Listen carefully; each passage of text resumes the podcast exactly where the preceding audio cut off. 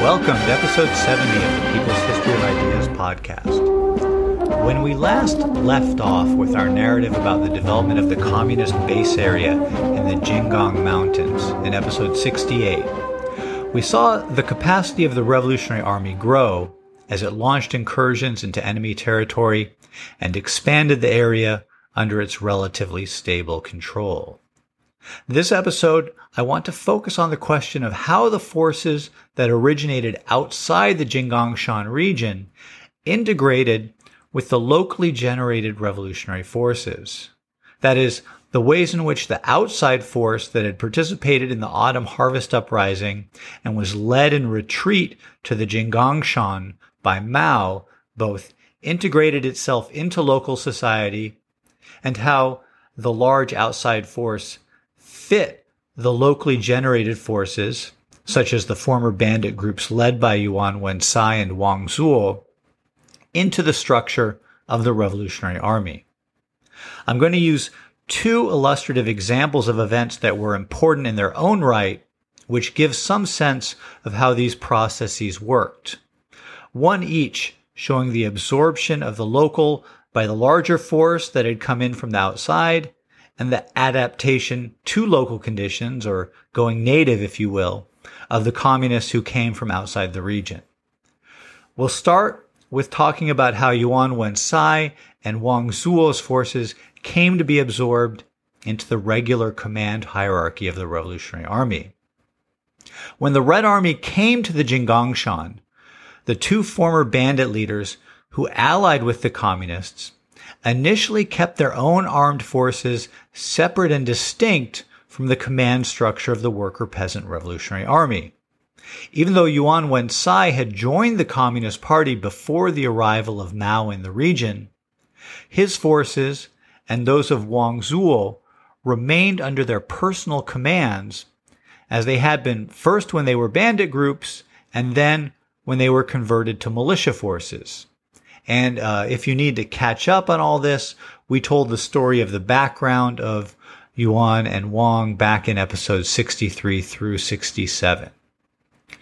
Now, from the perspective of Mao and the rest of the leadership of the worker peasant revolutionary army, there was a certain urgency to incorporating Yuan and Wang's forces into their own military command structure. Remember, if you go back to our episodes on the autumn harvest uprising in both Hubei and Hunan, episodes 59 through 61, in both provinces, there were independent peasant self-defense armies that initially sided with the communists, or at least appeared to, and then turned on the communists, inflicting pretty heavy damages. So, despite the warm relations that they almost instantly developed with Yuan and Wang, there was a strong desire to get some sort of control over those forces and incorporate them into the army command structure, at least as firmly as possible. The trick was this had to be done without alienating Yuan and Wang and while maintaining the loyalty of troops that were more personally loyal to Yuan and Wang than to the communist cause.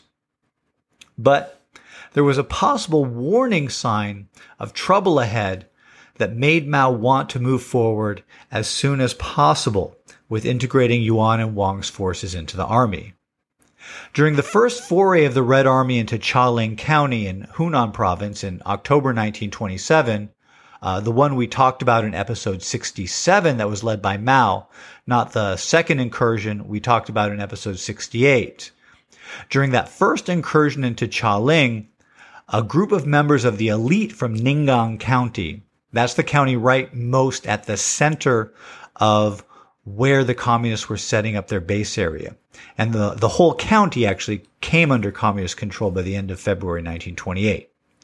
Anyways, this delegation from the Ninggang elite had held a meeting with Yuan Wensai while Mao and the worker peasant revolutionary army were off in Hunan on that incursion in October 1927. What had happened was that the local elite had been made really nervous when Mao and all his communist troops showed up in early October, and the local magistrate and the rest of the elite held a bunch of meetings to try and figure out if they should try and petition to get some reactionary army troops sent to Ninggang to run off the communists.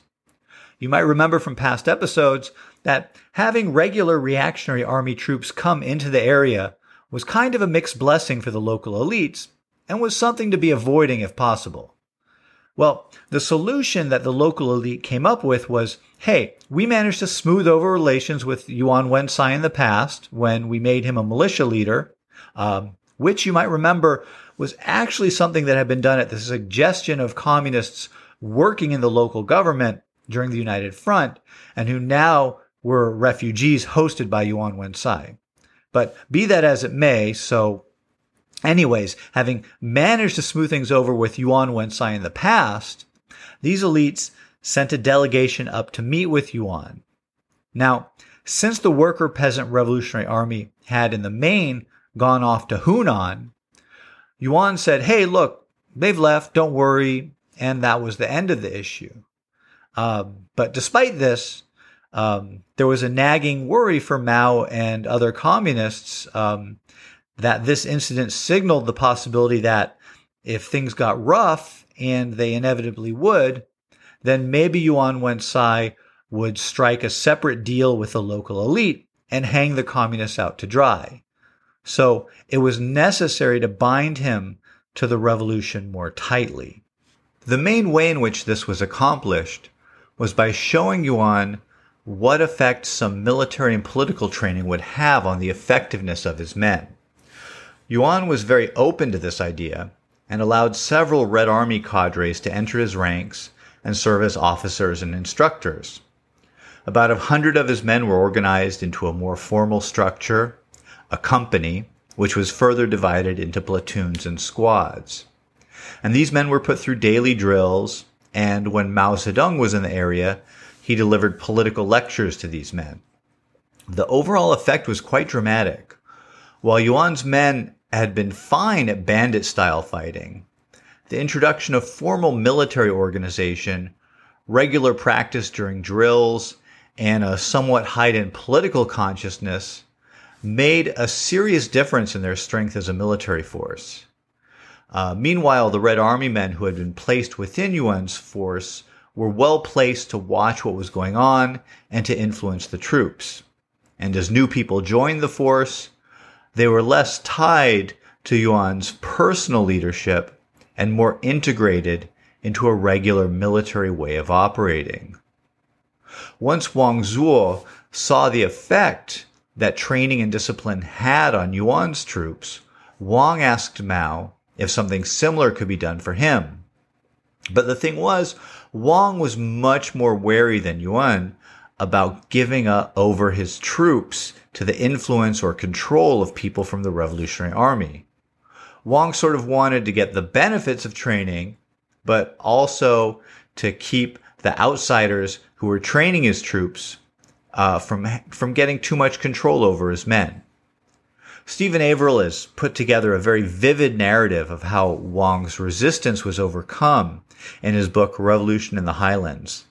I've mentioned this book in past episodes, and once again, I want to recommend it to everyone who wants to get deeper into the experience of the Jinggangshan base area. Rather than lose something from Averill's account by summarizing it, I'm going to quote a few paragraphs from the book about how Wang's resistance was overcome. All right, here we go with uh, Stephen Averill. While Wang was eager to obtain this sort of training, he remained wary about allowing outsiders to develop too much control over his force. It was with the task of overcoming these reservations and winning Wang's confidence that in January 1928, Mao sent He Changgong to be an advisor to Wang. Although Wang welcomed He pleasantly enough on the surface, he was clearly suspicious of the party cadre's intentions, and after private consultations with his advisors, decided to keep him isolated. They moved He to a house well away from the headquarters building in which he had been staying, stationed guards at the new dwelling to help him, and warned him not to carry on any private activities or fraternize with the band soldiers. The band also went to some pains to keep him from observing evidence of their sworn brotherhood or secret society activities, since they knew that the Chinese Communist Party formally disapproved of such feudal ties. He accepted these restrictions on his contact with ordinary soldiers, but he persisted in trying to gain the confidence of Wang and his closest relatives and advisors. By doing chores for Wang's mother and tutoring his son, He was able to get on good terms with them and use this to improve his relations with Wang himself. Through discussions on military training and organization with Wang's trusted subordinates, He likewise gained their respect and friendship and was even able to enlist several of them into the Chinese Communist Party, uh, tactfully sidestepping in the process at least one invitation to become a sworn brother. In this manner, He eventually overcame Wang's fears that he was seeking to depose or otherwise undermine Wang's control. A final breakthrough came when He gave Wang valuable advice on how to dispose of his longtime rival, Yin Daoyi. Yin and his Nashan militia had recovered from the Red Army's earlier raid on them, uh, which we discussed uh, two episodes ago, and remained an implacable opponent threatening the eastern and northeastern flanks of the base. At He's request, Mao, then with the Red Army in Suichuan, sent a small body of troops to join Wang's force at Siping. Using a plan He devised, the combined force then lured the militia leader and his men into the mountains where they were ambushed and Yin himself was killed and decapitated. Overjoyed at this success, Wang and his force brought Yin's head back to Siping and proclaimed a major holiday. During the following days, groups of Wang's troops carried the severed head in turn to all of the surrounding villages, where elaborate processions and other ceremonies were held to welcome this tangible symbol of victory over a hated lowland early settler opponent. Unfortunately for the villagers, their celebration was somewhat premature. Yin Daoyi's son Hao Min immediately swore revenge and took over his father's militia, and further battles would be required before they would finally cease to be a threat to the massive population.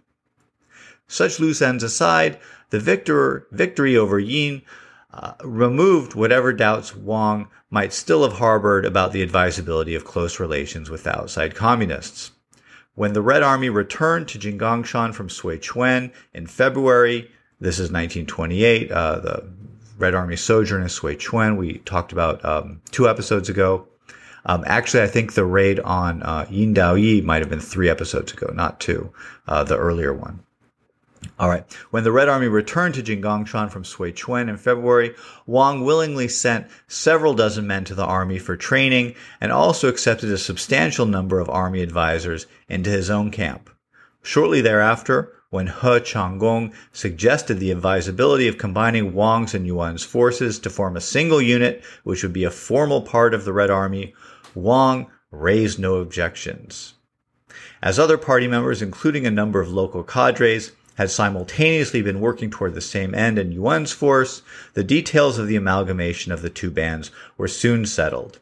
In mid-February 1928, the new unit, formally designated the 2nd Regiment, later changed to the 32nd Regiment, of the 1st Division of the 1st Red Army, was formed at Dalong in Ninggang. Yuan became commander, with Wang as second in command, and the outside communist cadres Xu Yangang and He Changgong as chief of staff and political commissar, respectively.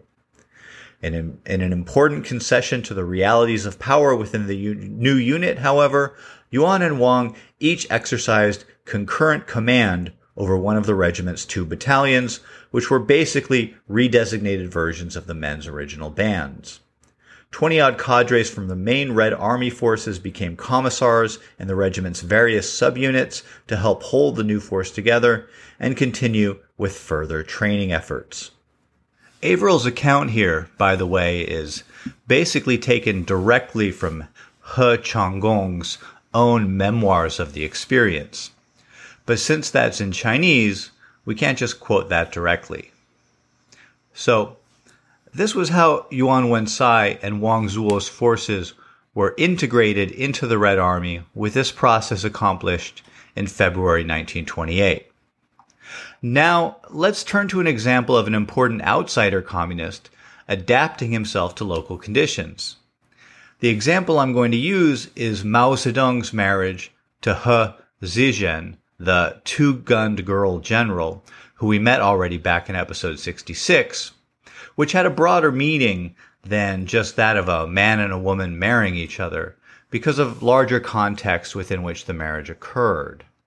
If the incorporation of Yuan Wensai and Wang Zuo's forces into the Red Army was seen by Mao as a way of welding the local former bandit forces tightly to the communist revolution, then the relationship that developed between Mao Zedong and He Zizhen was seen by Yuan and Wang as a way of getting Mao to feel that he had an interest in the local point of view of things.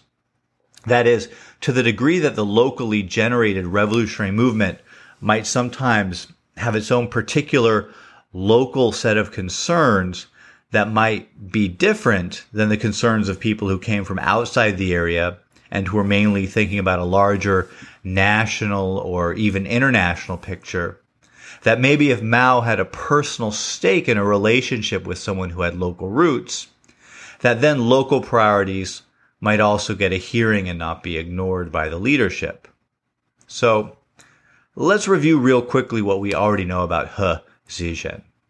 Uh, as we saw in episode 66, she was from a Yongxin, uh, Yongxin family that had a number of family members join the communist movement. When the communists seized Yongxin in late July 1927, she was a part of that, and uh, she participated valiantly in the defense of Yongxin in October 1927, earning the nickname the Two-Gunned Girl generally. She accompanied Yuan Wensai's forces back to Maoping, uh, where she formed part of the refugee community of communist cadres from the lowlands that Mao found there when he arrived in October 1927. Mao first met He more or less right away when he arrived in October. She was introduced to him by Yuan Wensai, uh, as were many of the other Communist Party members who were resident in the Mao Maoping area. Then, in November 1927, He Zizhen was the only woman present at a conference of communist cadres, so she was hard to miss. Uh, but she was also very lively and contributed to the meeting, and we know that uh, she made a very positive impression on Mao at the time, and he asked for her to stay on after the conference and do some work temporarily for the Front Committee, uh, which was the party leadership body for the Revolutionary Army and by extension for the base area that it held. At this point, Mao's assigning her to work for the Front Committee appears to have been entirely based on her aptitude and not on any desire that Mao had for her to be nearby because he was attracted to her. Now, it's entirely possible that without any interference from anyone else, Mao and He might have developed feelings for each other. But we'll never know because what happened was that Yuan Wensai and Wang Zuo decided to play matchmaker between the two. There were two main reasons they had for this, uh, one of which was personal and the other political. Uh, the first reason was that Yuan Wensai was often in situations where, uh, because of the work they were doing, He Zizhen was present. So she was around him a lot at sometimes because of the political work that they were doing. Now, you might remember from episode 65 that Yuan Wensai had a first wife who left him pretty quickly. Now, Yuan had a new partner and she was super jealous of He Zizhen uh, because He would be around doing all this political work with her man, and apparently Yuan's uh, partner made loud public scenes about this. Uh, apparently, in December 1927, after a particularly nasty scene caused by Yuan's partner at a meal that Yuan and Wang Zuo were at, Yuan and Wang came up with the plan to set He up with Mao so that Yuan's partner would stop causing these embarrassing jealous scenes. Now, there was another more political motivation as well here, even though it does seem that the precipitating incident that got Wang and Yuan to think about setting He up with Mao stemmed from this other, more personal reason. Uh, you might recall from episode 67 that marriages have been a traditional way of sealing alliances between families that shared political commitments.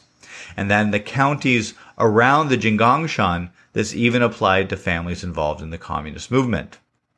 An added bonus to Yuan and Wang of setting Mao up with He Zizhen would be that Mao would then be bound to a local revolutionary family. Um, so they definitely conceived of this in terms of a family alliance that would bind Mao to uh, the local community.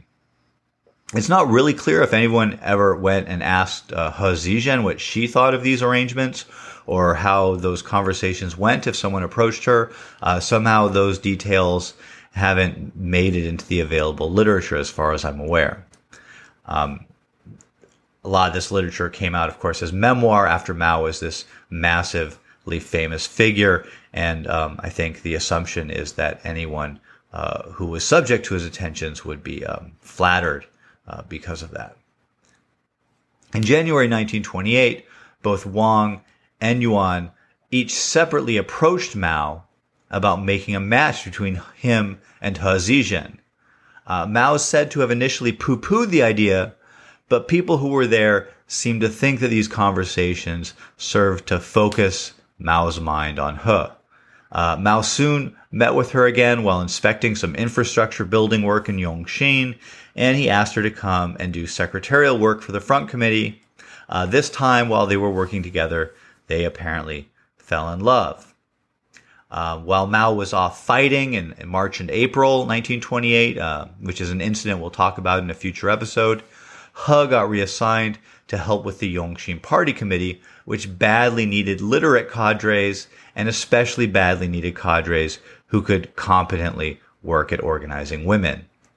So when Mao got back from the fighting in southern Hunan uh, in, in May 1928 that he'd been engaged in, he sent messages to the Yongxin Party Committee secretary asking for her to be assigned back to the front committee.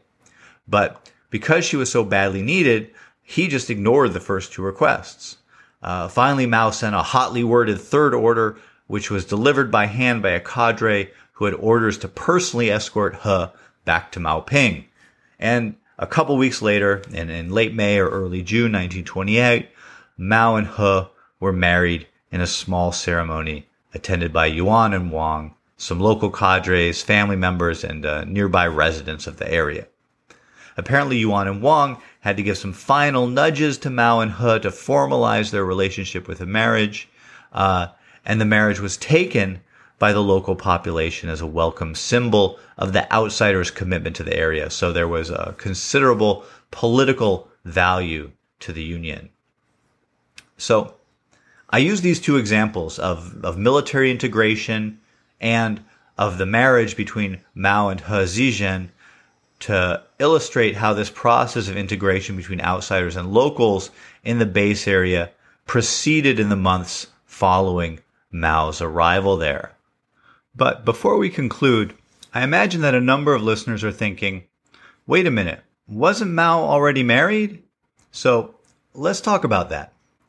And the answer to that is yes. Mao was still married to the mother of his three sons, Yang Kaihui, who we last uh, saw in episode 60. That was when Mao was planning for the autumn harvest uprising, which was also the last time that Mao saw Yang. Now, there's an odd convention in how Mao's marriages are numbered, which is worth clearing up. Sometimes you'll see Yang referred to as Mao's first wife, and sometimes as his second wife. This is because back when Mao was 14, his father arranged a marriage for him with a woman four years older than him, mainly with the goal of getting another pair of hands into the family to help out with all the work in the household. While the marriage was legally recorded, uh, Mao rejected the marriage and never lived with her as husband and wife. Uh, she ended up dying of dysentery just two years later when Mao was 16. So, uh, because of this ambiguous first marriage, Sometimes Yang Kaihui is referred to as Mao's first wife and sometimes as his second wife. But anyways, yes, Mao was still married to Yang Kaihui. Apparently, Mao explained to He Zizhen that he hadn't heard anything of uh, his family, uh, Yang and his kids, since the beginning of the autumn harvest uprising. Um, I personally don't quite understand how that could have had much weight as an explanation under the circumstances, but this is all I could find in the source material dealing with what Mao said to He about the marriage he was already involved in. So I'm just reporting it here because it seems relevant if we're interested in understanding Mao and his life, and uh, you can make of it what you will. Uh, now, there was nothing in traditional Chinese marriage practices that said that a man couldn't take a second wife. But the communists were in part defined by the opposition to those traditional practices, uh, both of arranged marriages and the practice of taking second or third or more wives. Um, and the practice was outlawed after the communists came to power uh, with the 1950 marriage law. And within the culture of the Communist Party, opposition to traditional marriage practices was one of the defining cultural features of the party. Um, but on the other hand, given the circumstances of the early base area existence in the Jinggangshan, uh, it also seems that no one was really interested in censuring Mao and He Zizhen. Uh, quite the opposite, really, uh, as we've seen that there was a significant political gain made through their marriage. It's not uncommon in the literature on Mao's life to find criticism of him by historians for this marriage and for some other later behavior and for these historians to kind of put on one side of the scale the fact that he led a revolution that resulted in the greatest gains for gender equality that China ever saw, and on the other hand, that he may not have been the ideal husband, and sort of act as if these two things balanced each other out, or if anything, that Mao's interpersonal relations with some of the women in his life reveal something more essential about his character than the gains that the Chinese Revolution won for literally hundreds of millions of women. Obviously, any individual is welcome to judge anyone else however they want to, uh, but I personally don't feel qualified to judge the emotional life and affections of people living under the conditions that Mao and Ho were living in while creating the base area in the Jinggangshan. Um, Yang Kai-hui, like uh, many of the family members of other known communists from Hunan who were working in the Jinggangshan, um, Yang Kai-hui was later captured and executed, in her case in, in 1930. When she was captured, she was tortured with the aim of getting her to denounce Mao Zedong publicly. But she instead is reported to have said, quote, you could kill me as you like. You would never get anything from my mouth. Chopping off the head is like the passing of wind.